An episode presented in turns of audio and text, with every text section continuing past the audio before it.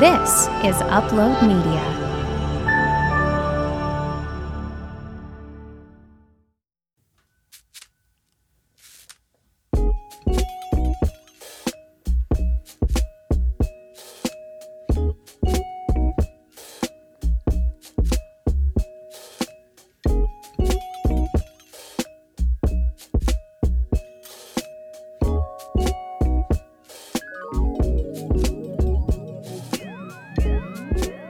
Hello. Hello. Welcome. Welcome to your favorite podcast. With your favorite hosts, Caleb and Sarah. Here we are. We're here.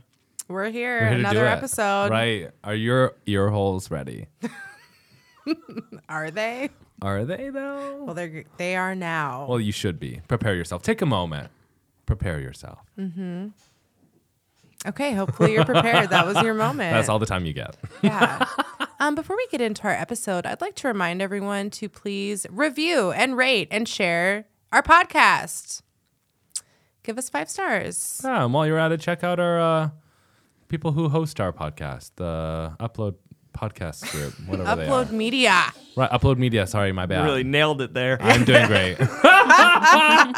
I just felt like I years should we'll never mention it. figure it out. Yeah, no, yeah. I feel like we've been doing this for a while, and every single time it's the wrong word, and it's fine. It's just crazy because there's a picture of it right there. Upload Media Yeah, Group. but the Wow. timer is blocking the name. I'm so, oh, sorry. Let me just there. Like, oh, there. Now you can really read Oh it. yeah. my god. How are we supposed to figure it out? Yeah. That right there, illegible. This, perfect. You know, I did really good in school. Thank you. Caleb is smart. Don't let this fool you. Anyway, Anyway, um, we're joined today with a really special guest. And I'm going to let her tell you all about her and the many amazing things that she does here in our community. But I just want to also start by saying how lucky are we that we get to do this show with such amazing leaders and um, just activists, important people, people there's who some like care. really cool people that we've had on the show. Yeah, we've just been lucky. Yeah. That's blessed. Hashtag Hashtag, blessed. blessed. Oh my god, that was so cute. Oh my god, us. you're cute. not as cute as you. anyway, um, we are here today with Mariam Daoud. Did I do that right? Yes, you did. Okay. Thank Welcome. goodness. Welcome, Mariam. Come on down. Here she I'm comes. Sitting right here, actually. um, yes, it is Mariam Daoud. Um, most people just call me Mimi, so you guys are more than welcome to call me that. That's so cute. Thank you. Um, but yeah, I um, do a lot of fun things. I'm a board member of Advocates for Social Justice. Um, I work at the Riverview Center as a sexual assault survivor advocate. I'm starting up a new group called Artivists of Iowa, which is the intersection of art and activism. Um, and a bunch of cool things. I work at the Islamic Center of Cedar Rapids as a Sunday school teacher. I design shoes. I just do a bunch of fun stuff. You so- design shoes? I do. I paint like mainly Air Forces. okay. Yeah. That's amazing. Thank You are you. Do you have like an Renaissance Etsy shop or what? Um, no, I just have kind of like it's by commission, really, Okay. just whenever I have the time and the bandwidth to do it. Sure. Um, so I have an Instagram page. It's linked in my like main Instagram bio, which okay. you Well, I want to make easily sure that we like put that in our show notes too because that's badass. Absolutely. Oh my yeah. god, that's so cute. Thank you. but yeah, I do that in all types of art. So Mm. yeah, all commission based.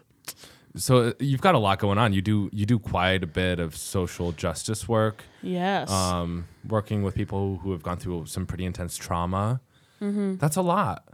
It is. Yeah, it is a lot. Um all different types of a lot. Like Sure. there's like the like emotional and sexual trauma, there's like my just developing my own secondhand trauma of like witnessing these systems perpetually fail continuous like groups of people um and repeat like multiple groups of people. So i mean yeah it's definitely a lot.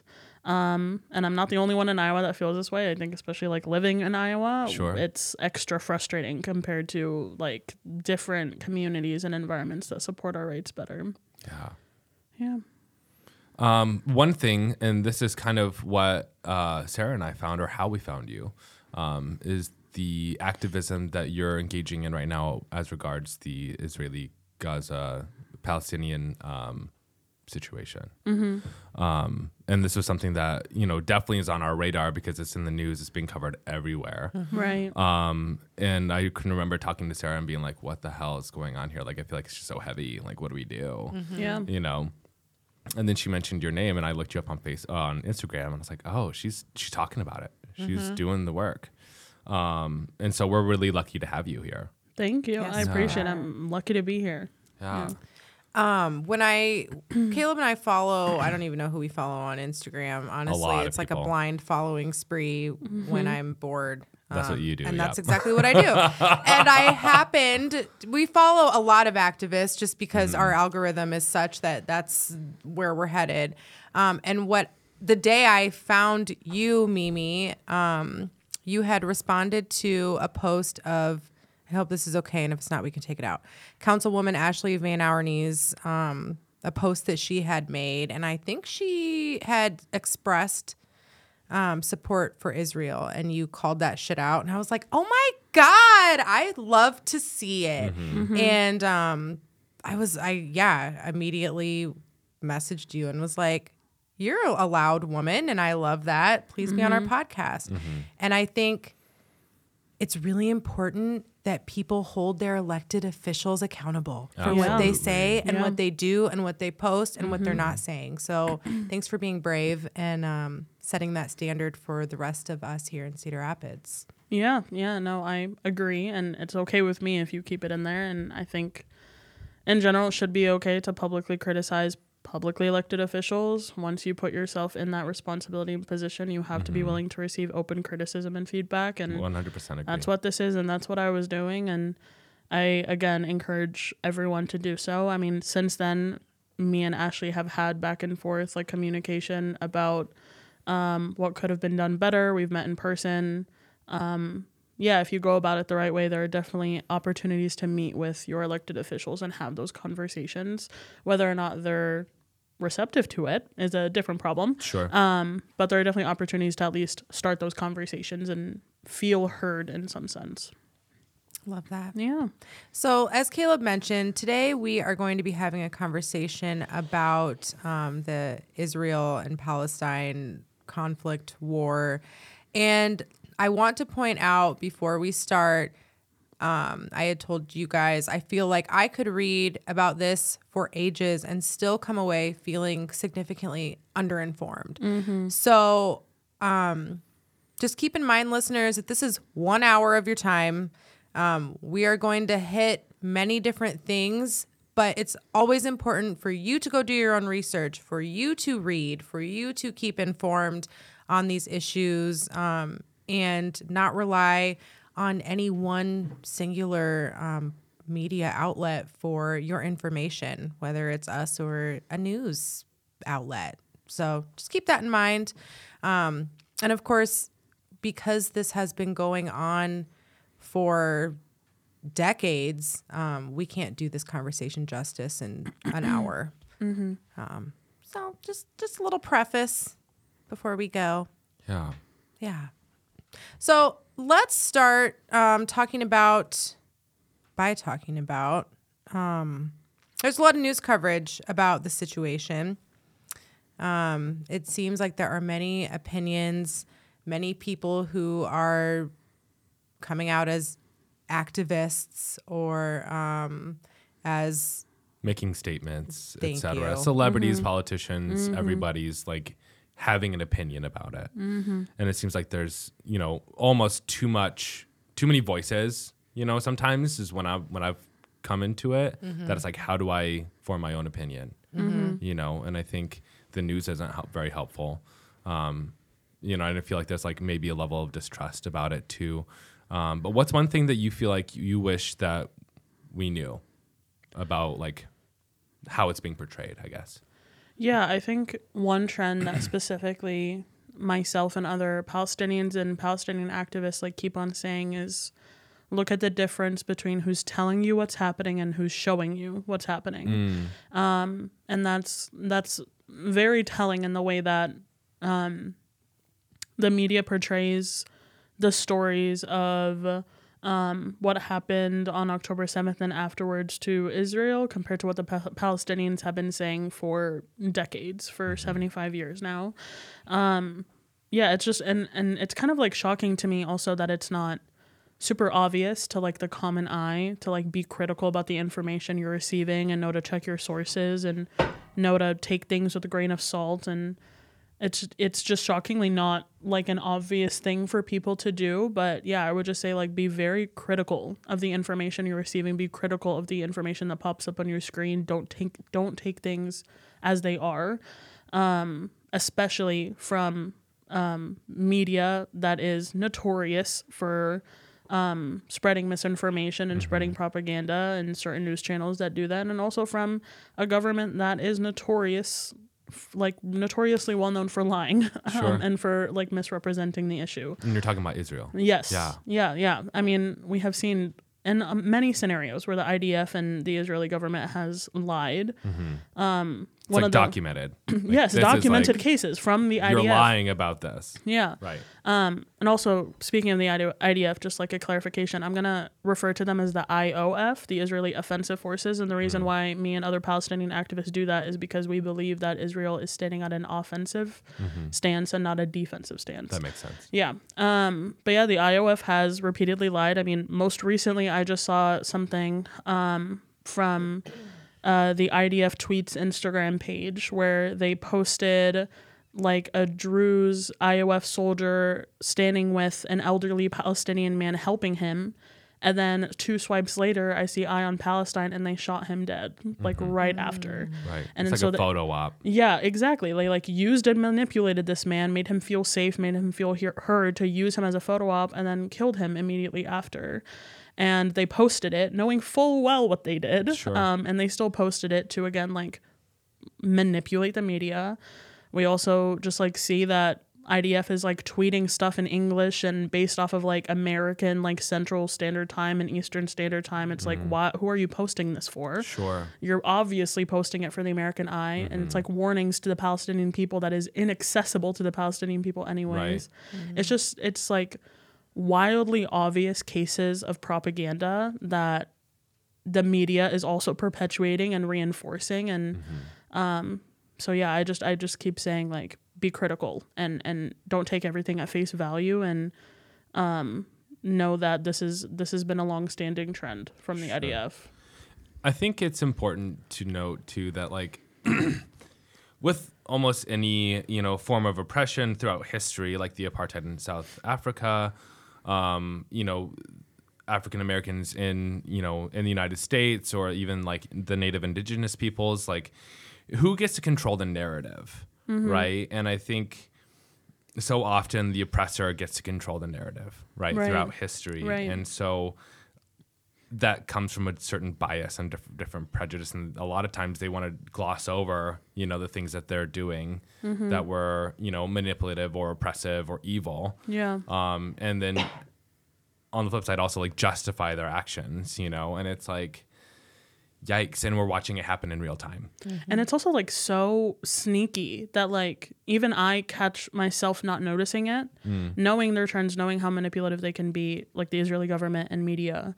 I uh, like even yesterday was when I was looking over like our notes and everything we were talking about for the podcast, I was reflecting on like the change in language and how like they have gradually been representing the issue differently. It started as like this isn't an attack on Hamas. This isn't, uh, or I'm sorry, this isn't an attack on innocent civilians. This is only an attack on Hamas. We're not going to harm innocent civilians. And then it went to like this language where it's like, well, civilians are like inevitable collateral damage. They're mm. gonna mm-hmm. get hurt in a war. That's to be expected. It's what we have to do to get Hamas. Now the language is changing to the people of Gaza elected Hamas, so they deserve it. Mm-hmm. And mm-hmm. the lives of Gaza are worth like losing because they are somehow also at fault for what happened and what Hamas did. And it's worth it to do it to get however many Hamas members killed um, which by the way is a very insignificant number. They've only killed, I think, relative about 70 Hamas members compared to the about 11,000 like Right. Gazan civilians. So yeah, it's it's it's sneaky. It creeps up on you. It's gaslighty. It's literally like I don't know if you guys saw like the interview of Bassem Youssef and, and on Piers Morgan and Uncensored, but he was like, it feels like we're in a relationship with a narcissistic psychopath. Like he, they will manipulate and gaslight and change the narrative and make it seem like you're crazy and you're violent when they're the aggressors, and that's Yeah. exactly how it feels to be manipulated by the IDF or, or the IOF and the Israeli government. Right. One thing that I definitely saw um, on Instagram, I follow this activist, and he was talking about the fact that there's this like false equivalency, Yeah. right, between Hamas and between Israel. Yeah. Um, and the difference is that there's no equivalency because Israel has so much more power. yeah. Like, so much more power. Like, it's kind of insane how much more power they have over Hamas. And it's like, you know, they're throwing, like, you know, they're trying to fight it for their own liberation, but then Israel has is like essentially a military superpower with the backing of the United States and a lot of people in the EU and whatnot. Yeah. Um, that that the way it's being portrayed is just it's false, right? Yeah. Like it's it feels wrong. Yeah, it's it, in what universe would Hamas be able to cut off the electricity, water supply, and like humanitarian aid going into Israel? That would that Right. would that, there was no world where that would be allowed to happen, where that existed. Does not exist. Mm-hmm. And the fact that we can see Israel cutting off the water, electricity, food access, not allowing humanitarian aid in, and when they do, they like also bomb the trucks like with mm-hmm. full of humanitarian humanitarian aid on its way to Gaza and civilians there there's no situation where like one political party could do something like that and it wouldn't be such an insane like imbalanced power dynamic. But because it is Israel and Palestine and because it is a quote unquote complicated issue and because it's been muddied by um like Hamas being like globally identified identified as a terrorist group and all this stuff like this whole situation has been muddied and so now um like we don't view the situation for what it is we view it with all its mud and it makes the situation unclear to so many people Right. And so this kind of goes into, I guess, the next topic is Yeah. context. Mm-hmm. Right. That there's so much history behind this conflict um, and stuff that I didn't even know until we started, you know, really diving into this in my own research and whatnot. Um, but could you maybe talk a little bit about the context for the for the conflict? Because it's been a, that's been in conflict since I don't know since Israel became a country, right in '48. But even before that, really. I mean, yeah, the before Israel was established, Pal- the Palestinian land was under British mandate, um, and there was a document called the Balfour Declaration, Declaration that was signed in 1917 and went to went into effect in 1923, which allowed for Jewish people to immigrate into Palestine um, based off of the anti-Semitism they were facing in Europe and establish a state on Palestinian land. Um, this was against the wishes of the Palestinian people and did not take into consideration what their leaders had to say. And then obviously World War II happened, the Holocaust Holocaust happened, which was I hope we can all agree is an atrocity. There's no debate about that. Um, and then after that, there was a huge influx of European Jewish immigrants into Palestine. And that's really when the full like force of supporting Israel began. Um, Israel continued to expand, and um, in 1948 is what then is when the Nakba happened, and that um, is an Arabic word Nakba that translates to catastrophe in English, and that's when uh, almost a million Palestinians were like displaced from their homes and had to flee to neighboring countries, flee overseas, and a lot of them flee to Gaza. Um, and since then, like Israel has just kept pushing the bounds and pushing their boundaries and op- and, and, and increasing their borders and um, despite every peace treaty and every call for a ceasefire they have um, disobeyed that time and time again um, and so then they put Gaza into a blockade after Hamas essentially became a thing and was elected. Um, Because further, Hamas is a political party. so Hamas is a Hamas is a political party. It is legal or like globally considered a terrorist group as well, a militant terrorist group. Um, but they were elected by Gaza in 2006. Um, and then, coincidentally, after Israel stripped away um, people in East Jerusalem's right to go to polling like locations, Palestinians specifically.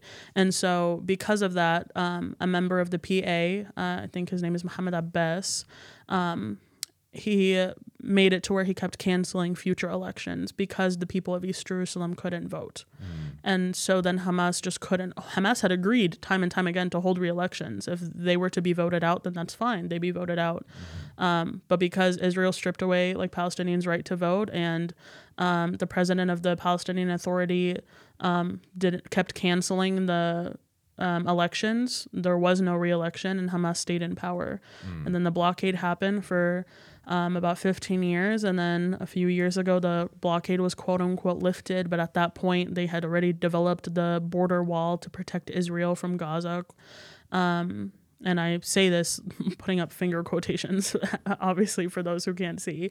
Um, but yeah, and, and I mean, it just persisted over and over again. And um, we're now we're here today where Hamas attacked Israel on October 7th, which there was actually like, and I actually just learned this myself two days ago. So this is a wild new piece of information I have. But um, there was apparently like a deal or a peace deal that's supposed to happen between the U.S. and um, Saudi Arabia and Israel that would normalize, that would create normalizations between U.S. and the Middle East. Um, and to include Israel in that conversation, Saudi Arabia essentially said Saudi Arabia has been notorious for not ever recognizing Israel as a state. And so they were like, we'll recognize you as a state if you concede to the needs and wants and requests of the Palestinian people. Netanyahu and his right wing government essentially said, eh, like, whatever, dismissed it. Um, and I'm using very like relaxed terms because that's a lot of bureaucratic language, but um, essentially said, like, his right wing government won't really agree to that, but they still need that normalization with the Israeli government. And so they went ahead with, they were going to go ahead with the deal and ignore the needs and wants of the Palestinian government. And this was, all this conversation was happening for a month uh, before the October 7th attack. And then Hamas attacked and retaliated once they realized that their name was taken out of this peace deal and they were not going to go back to the borderlines as drawn out in the 1960s based off of the Oslo Accords, I believe. And so, Right. yeah, so there, there's a lot of context leading up to what happened on October, October 7th. It wasn't just an unprovoked attack like people like to paint it as, it was a response to approximately um, over seven decades of oppression and apartheid. Um, that is not the only time that the Gazans have experienced violence. Violence this month is not the only time that the Gazans have experienced carpet bombing. In 2008, there was like a 21 day attack by the Israeli government where they also, um, on the first day of that 21 day ada- attack, dropped 100 tons of bombs on Gaza. So this isn't this isn't anything new to the people of Gaza. This is nothing new. What is new is to the people of Israel. This is the first time that they have experienced anything like what the Gazans have been experiencing for decades. Hmm. And they didn't like it. And they shouldn't. Nobody should. Nobody should be happy with that type of violence and terror. But our point here is that if you guys are so incredibly hurt by what happened on October 7th, you should be disgusted and appalled by what has been happening for the past 75 years. And I, that that's our that's our main point. No no innocent civilian should die. No one should be killed. Um, I don't believe that it is well within anybody's right to take away another human life. Um, it's not our right to play God. Um, but it's it's just what's enraging to Palestinian act- activists is the hypocrisy that Yeah. everyone, like you said, every politician, every celebrity, every every person and their mom was posting about like Ham- the Hamas attack on October seventh, and nobody had been speaking about Palestine, and that's the problem we have. Yeah. Yeah. I think that here in America, at least with people who are uninformed um, and privileged, we associate all, and I say we as like the proverbial we, associate all Palestinians with being in support of Hamas. But it sounds like that's not the case. No, actually, there was, and even before Hamas existed, there was other political parties that were gaining a lot of political control. Um, specifically, there was like the Palestinian Liberation Organization, the PLO, um, and FET, F A T A H. Um, I think in like American pronunciation, it's Fatah. Um, and so, the that was a political party that was gaining a lot of um, like attraction and a lot of power, and that threatened the sovereignty of Israel. Um, because that meant that the Palestinian people would be forming their own like authority and their government that would be stronger. That would mean that the Palestinian people were united, um, and that was threatening to Israel for obvious reasons. And so they quite literally created and funded Hamas to deregulate Palestinian politics, to separate the Palestinian vote into two. Um, and if you look up um, Avner Cohen, he told the Wall Street Journal that in 2009 that um, they did so to deregulate Palestinian politics, and he he was a religious affairs official in Israel that worked in Gaza for two decades, and he warned his colleagues that this would come back and bite them in, in the butt, and it did, and it very much did. Um, it did that and more, and so Yeah, they created this monster. yes, exactly, and Yeah. and um, again, like Hamas, Hamas is a complicated issue in and of itself, but Hamas was also like backed by Iran, um, backed by the Muslim Brotherhood of Egypt, backed by multiple um, political parties that are also in and of in and of themselves problematic. And so I think it's very easy to also label Hamas as problematic. Whether or not it's rightfully so is not my not my place to say, but it's very easy to automatically assume that they're problematic because of where they started and because of who supports them. Sure. Yeah. So is this fight even about land anymore or is it about and was it ever? And or is it more about Palestinians having the right to govern themselves and live freely? I think it's a little bit of both. Um, I think for sure in the beginning, probably like more so before um, it got as bad as it did today, it was much more about land and getting their land back. And I think a lot of Palestinians have unfortunately have to accept the reality that that might not ever happen in their lifetime or um, might not ever happen at all. Um, and so now it's about protecting themselves and making sure that they are free and liberated um, with while also coexisting with Israelis and whatever that looks like. And again, Palestinians are a diverse group of people. They all have different opinions for what that can look like. They have different opinions for what liberation looks like. Um, but specifically talking about like Palestinian political powers, they have um, changed the narrative from no longer wanting Israel to exist at all to accepting that Israel exists, but wanting their own freedom and like state alongside or next to Israel, where they can also move around their land freely. Um, yeah, so I I think right now like the much of the conversation is about um, making sure that the Israeli people have no more political say over the Palestinian people. Um, I don't think any Palestinian activist right now, or most of them at least, aren't calling for the dissolution of Israel, at least not in a, in a realistic sense. Although probably many of them want it or had hoped that none of this would have happened in the first place. I think we can all come to the realization that that won't realistically happen anytime soon.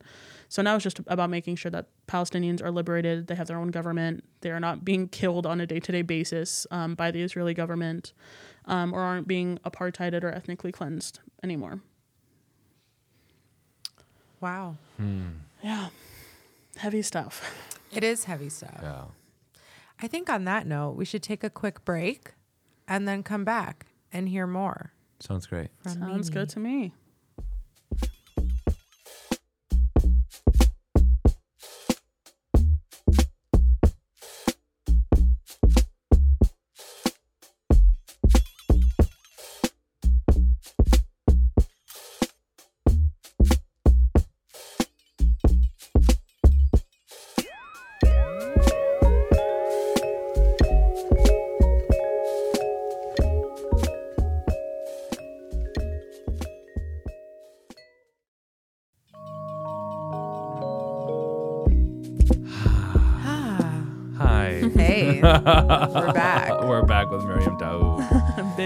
Again. Thank you for being here with us and Of having course. this conversation with us. Happy to do it. Um, I think something that's a part of the challenge of this is to lean into the discomfort of, you know, having the conversation about these really heavy topics. Yeah. Right. And I think part of it is that there's so much um, uh, misinformation and like conflation, I feel like. Um, and I think part of the next um, topic is not wanting to be. Um, or I guess part of the problem with any of the conversations is that people will, if you support Palestinians in any way, then you're like automatically labeled as anti-Semitic. Um, and that like if you you have to agree with the nation state of Israel and its choices uh, and its actions, otherwise you are being labeled as an anti-Semite. Um, and I feel like that's a that's a horrible place to be, where you're conflating the nation of Israel with hating Jews, you know, or hating you know Palestinians or whatever it is. And it's like these things are not the same Yeah. right? Um, so I was wondering if you could kind of talk about, um, you know, this kind of, I don't know, this issue with anti-Semitism um, when talking about this issue. Yeah. Um, I think the first thing is like properly defining Zionism um, and knowing where it comes from and where it stems from. Um, ironically enough, Zionism and anti Semitism actually go hand in hand, and once one rises, the other does as well. And so in Europe, when anti Semitism was on the rise, um, so was this uh, ideology of Zionism that um, Jewish individuals are going to be persecuted anywhere outside of their homeland and are going, are going to continuously um, be killed and discriminated against um, because they were displaced from their homeland, um, however many thousand years ago. And so the only way to ensure the protection and prosperity of Jewish people is by en- ensuring that there is a Jewish homeland and a Jewish state. Um, and this um, actually was um, really took like fruition um, from the Theodore Herzl um, in his uh, document Der Judenstaat, and it was really just this idea that, again, perpetuating Zionism, um, mainly focusing on political Zionism, which again is just like this establishment of a government that is going to be in the interest of the Jewish people, that that is going to take place in the homeland. There were different conversations about what that Jewish where that Jewish state was going to be. There were actually conversations that it was going to be in like Argentina and Eritrea, like a Oh, bunch yeah, of other places. It wasn't even going to it wasn't necessarily going to be in Palestine Right. um, but because of Judea from the Bible, that's Mm-hmm. where like the main choice was, um, and because of the British mandate, that's where it ended up being. Um, but interestingly, interestingly enough, in Der Judenstaat, Herzl was like very accommodating to the people that were like indigenous and made a, multiple declarations that the people that immigrate to the Palestinian land should be respectful of the indigenous people should allow them to have their rights should not impede on their homes. And if if they come and they ask to coexist with them or own rights to the land and the indigenous people say no then they must concede and move on to the next territory that they are able to get. Um, and you see that in the doctrine in that. And he's one of the forefront leaders of zionism um, back when it was first like on the coming up um, before World War II. And so it's just interesting to see how Zionism has changed over the years. And, and it's also important to note the difference between political Zionism and religious Zionism. Religious Zionism is in the uh, in Judaism, it's in this belief that um, the Messiah will return, um, both in Christianity and Judaism, actually, the Messiah will return once Jewish people return to their homeland. And then Christianity differs in the sense that um, these two like leaders of the Christian faith will help the Jewish people fight off their oppressors, and then that's when the Messiah will come to reward Christians for helping their Jewish brothers and sisters, um, depending on the sect that you believe in. Um, and so religious Zionism, not a problem. You can have whatever religious belief you want to have. If that's how you believe the end of times will come into fruition, that's fine. The problem then it comes with political Zionism, that this establishing this homeland um, gives, or the want to establish this homeland gives Jewish people, uh, specifically European Jewish people, the right to have an ethno religious state and to displace and kill um, millions of individuals to achieve this um, Jewish homeland. Um, and many people, many Jews specifically, um, feel sympathy and accept religious Zionism, but completely disagree with political Zionism and completely disagree with how it's being carried out. And that's why so many people like to call anti Zionism anti Semitism because they might perceive it as us like taking away Jewish people's belief that they have the right to their homeland, restricting them from carrying out their religious beliefs and practices and protecting themselves. That's not what it is. Jewish people, like any other ethnic group and any religious group, has the right to live wherever they'd like to live. They should seek whatever homeland they would like to seek. But the means that that has been carried out in and the means that they are carrying out in today is completely unethical and immoral and is insulting to the Jewish faith. Um, I have myself been like an advocate against anti Semitism. I've been in spaces where I've heard anti Semitic remarks, where I've seen anti Semitic behaviors, and I am the first person to detest it and condemn it. Um, anyone who knows me in my activist circles know knows that the second that I see anything looking like anti-Semitism or hinting towards anti-Semitism, I shut it down. Um, the problem then is that when, because of the state of Israel and because the state of Israel um, is dependent on the oppression of the Palestinians, because if we were to liberate Palestinians, then that would threaten the sovereignty of Israel. That means that fighting for Palestinian liberation means the dissolution of Israel or for whatever reason critiquing Israel's right to exist. Um, and because Zionism and um, Semitism are of, often conflated, then anti Zionism becomes anti Semitism. And that's just simply not true. I mean, you look at Jewish Voices for Peace, you look at If Not Now, you look at um, several organizations that include Jewish members and are actively pro Palestinian. And they say that this is not the way we want our Jewish homeland to take place. We this is not how we want it to see come into fruition. Um, and the Jewish faith is a beautiful faith, and there are several beautiful individuals that I work alongside with to advocate for Palestinian rights in Iowa. Um, and it's just, it's just, it's a very interest. Again, it's just like a form of manipulation. It's like using the trauma of Jews, using the trauma of Jewish people from the Holocaust to somehow excuse and justify traumatizing yet another community and i i think that that is disgusting like that that is anti-semitic Sure. Labeling all jewish people as a monolith because they are not and saying that they are all represented by israel when they are not those to me that to me is more anti-semitic than ever being pro-palestinian Sure. yeah mm-hmm. And it's possible for Israel itself to be anti-Semitic, right? Yeah, I mean, we see like we've seen with Ethiopian Jewish women that were mm-hmm. like in transit camps coming into Israel.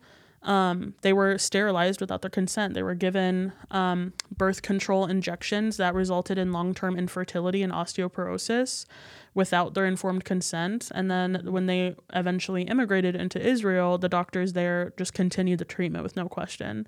Wow. And then years later, they find out they can't have children. They have long lasting health problems. Um, and the Israeli Ministry of Health in 2013, I believe, like conducted an internal like review process, internal investigation, quote Sure. unquote, to see if any like violations, like human rights violations, took place. Um, and of course they found that.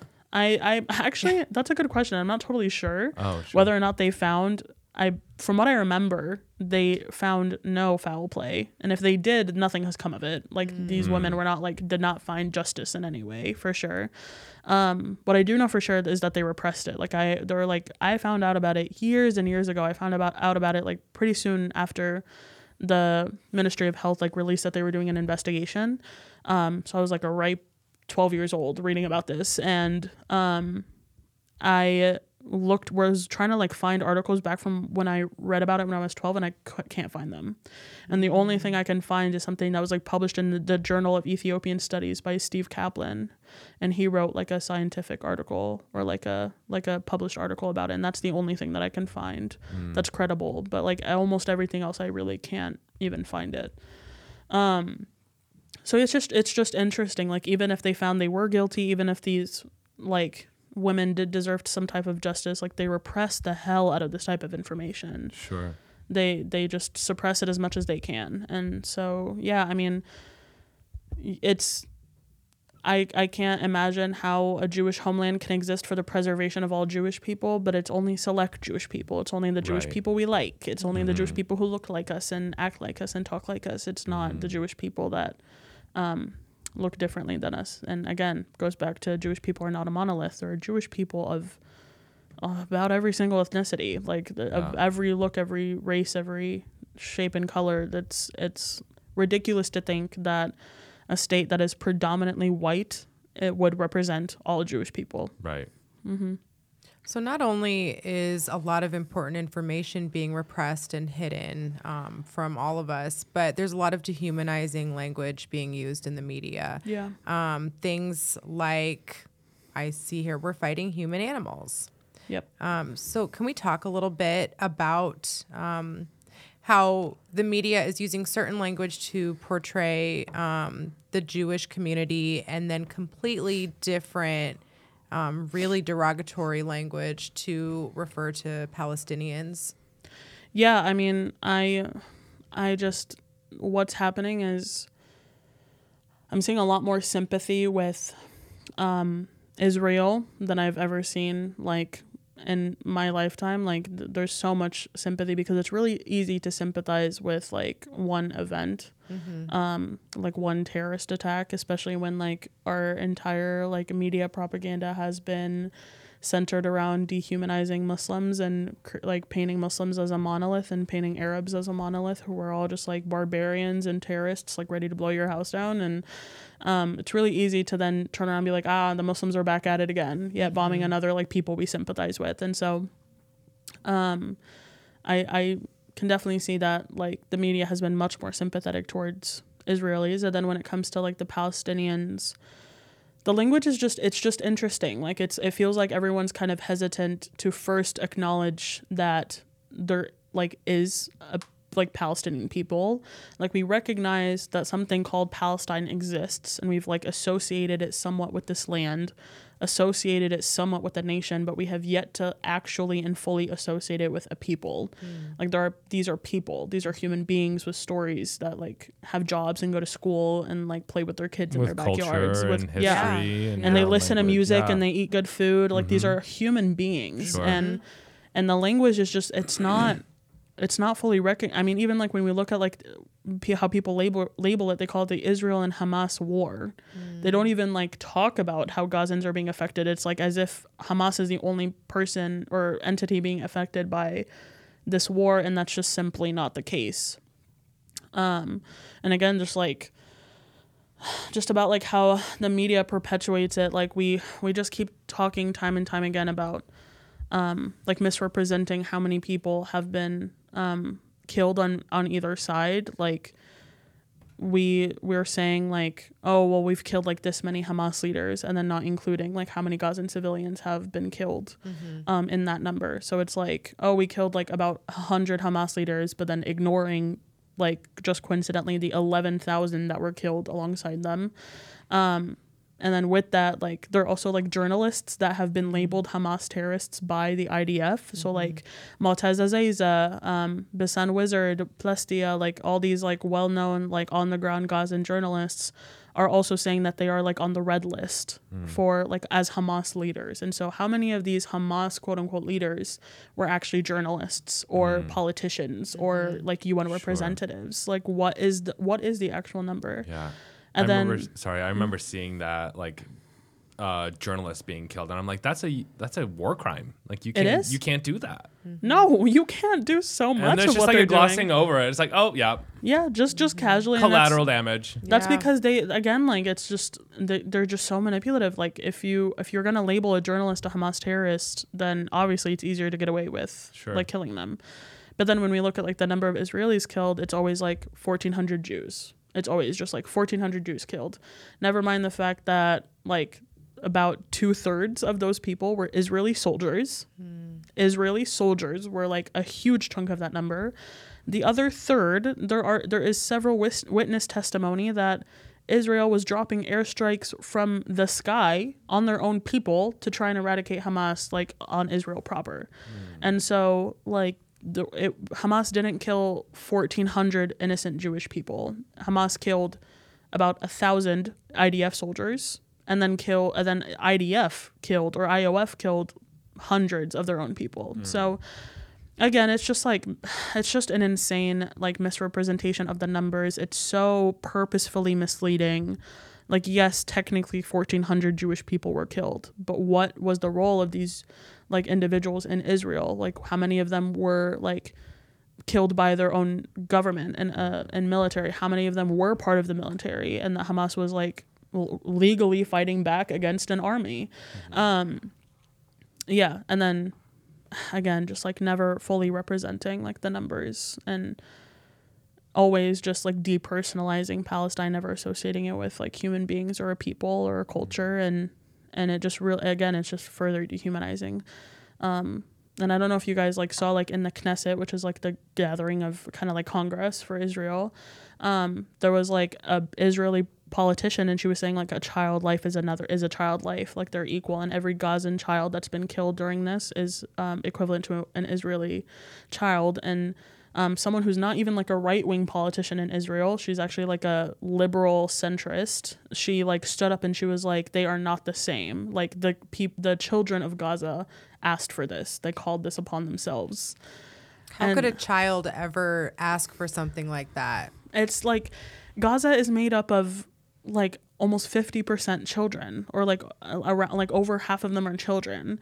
And um maybe not over half we'll have to double check on that but a good a good amount of them are children and it's like okay yes the people of Gaza who could vote um elected Hamas but if 50% of the population can't vote does that mean anything? Like does that even hold any validity? And if you're killing 4000 children then you're killing a bunch of people who had no nothing absolutely nothing to do with like Gazan politics and so it's just it's it's wild Are it's children just guilty of the crimes of their parents? Like, no never and if that were the case then indigenous people here in America could kill us all oh yeah, justifiably Yeah. hundred percent. See, that's the thing. It's like there's these false equivalencies, right? It's Mm-hmm. just like, why would you group in all these people together Mm-hmm. and then justify? You have to do so many, m- so much mental gymnastics in order to justify the killing of children. It makes no sense It and makes then no sense.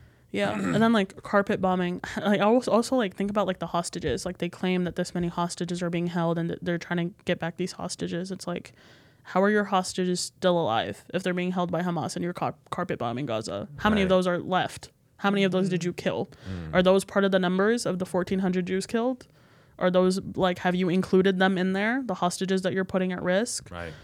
It's just I could go on about this for a while, but it's it's just wild like how differently we value Arab Palestinian life compared to the life of an Israeli.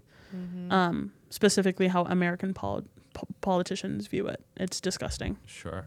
Well, I think a lot of it for me, because I grew up very evangelical white Christian, right? And I can remember after 9 11 happened, like my dad saying something to the effect of, like, we just need to bomb Iran out of, or Iraq off the face of the planet, mm-hmm. you Yeah. know? Mm-hmm. And, like, to my young child, you know, mind, like, I didn't have any grasp of what that could even mean mm-hmm. Right. you know but like now that as an adult like i'm like that sentiment is so fucking disgusting Yeah. to me and i feel like a lot of that is held within white evangelical culture you know it's like it's christians versus islam and mm-hmm. it's like islam is dangerous because it's like they're all terrorists mm-hmm. Yeah. you know and I- they, yeah they, they, all, yeah yeah. all all of Islam, all of all Muslims are terrorists. You know, I mm-hmm. remember like growing up with that thinking because that was the culture that I grew up in, and it was like I had to do a lot of work to like deconstruct that.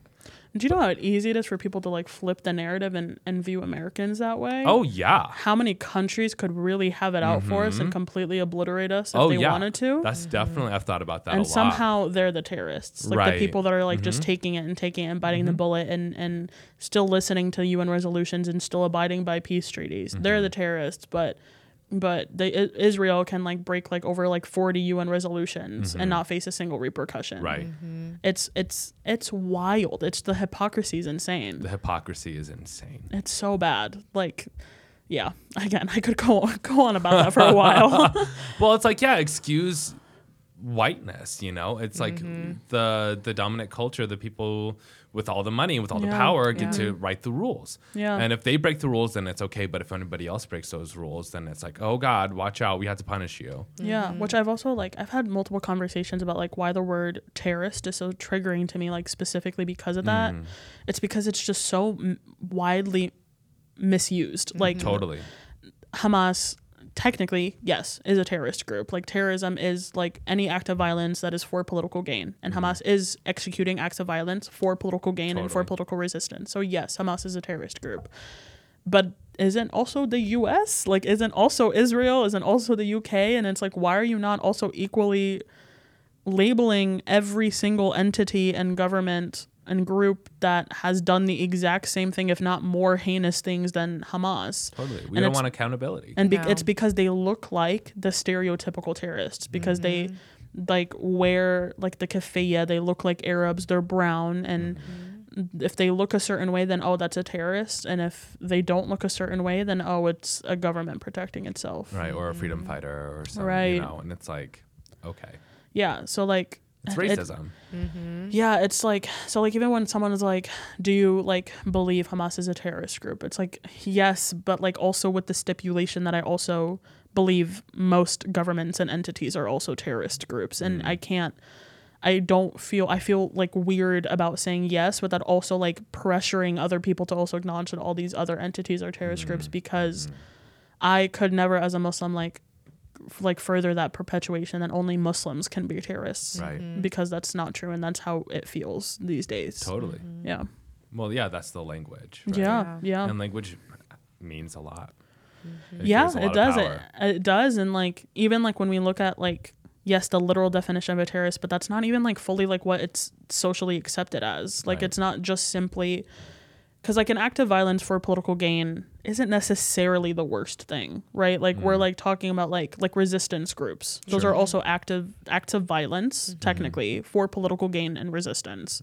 That's also con- technically terrorism.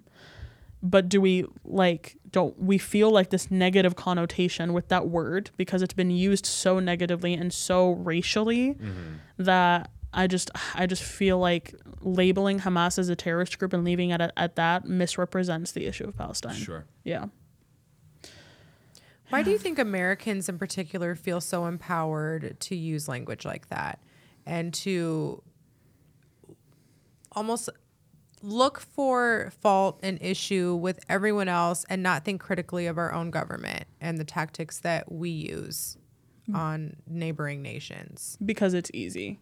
Yeah, I it's it's it's easy to remain fearful of other people, of othering other people, mm-hmm. of creating that us versus them and feeling like secure in your own like identity and like in your own community and knowing like oh we are great people. And then the them is the chaotic. The them is the barbarians. The them are the ones that are causing the issue. Mm.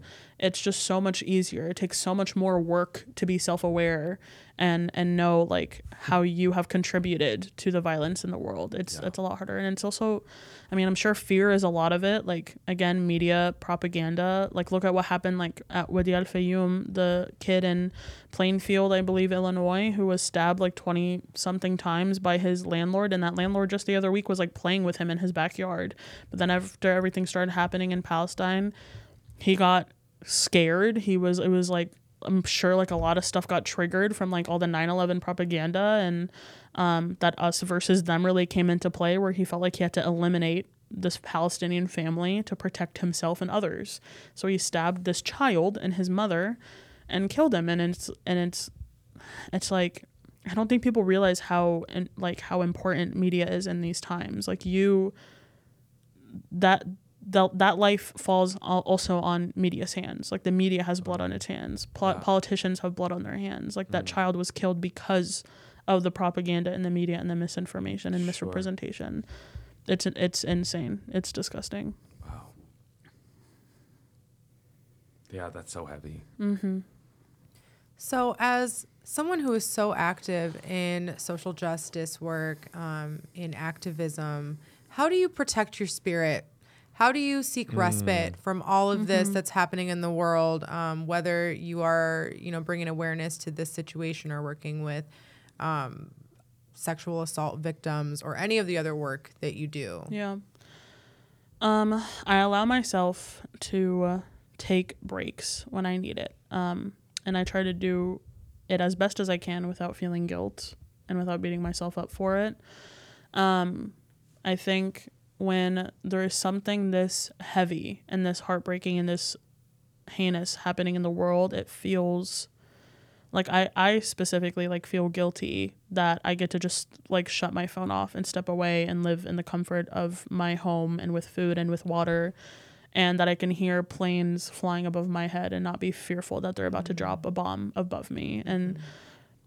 it's for me to do the work that I want to do for the people that I want to do it for, I have to allow myself to take these breaks because that's how I can maintain my advocacy long term. Mm-hmm. I could watch Instagram videos and watch like read articles and do research 24/7 and continuously do advocacy 24/7 and burn out in a week or a month and then not be able to do it for a long time after or I could be smart about it and protect myself and be able to do this for years. And I would rather choose the second option. Um, and I know a lot of people share in that guilt. I'm not alone in that. I know we have all three of us have talked about like feeling that guilt, but I just think it's important for people to give themselves the grace. Like it's it's not a bad thing that you're safe. It's mm-hmm. not a bad thing that you're privileged. It's not a bad thing that you're okay. What's a bad thing is not using that privilege to help the underserved. Mm. Right. Um, and so I'm I'm going to rejoice in my safety and my mm-hmm. happiness and my privilege, and I'm going to use that to fuel my momentum in this. yeah. Mm. Mm-hmm. What are some things that you enjoy doing during your time off to center yourself? Um, I go out and eat a lot of good food.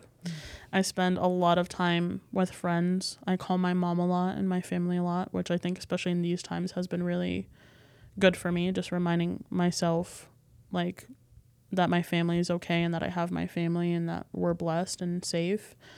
Um, me and my friends also have been getting a lot closer to our religion, um, which is also like a super cool thing to see. Like, one interesting aftermath from all of this is like people are so curious about the Muslim faith now. And I think people are like breaking like this seal from the propaganda, this brainwashing, and like being are like, let me buy a Quran and read what this all is about. What keeps the Palestinian people so strong? What keeps them faithful in like such insane t- times of hardship?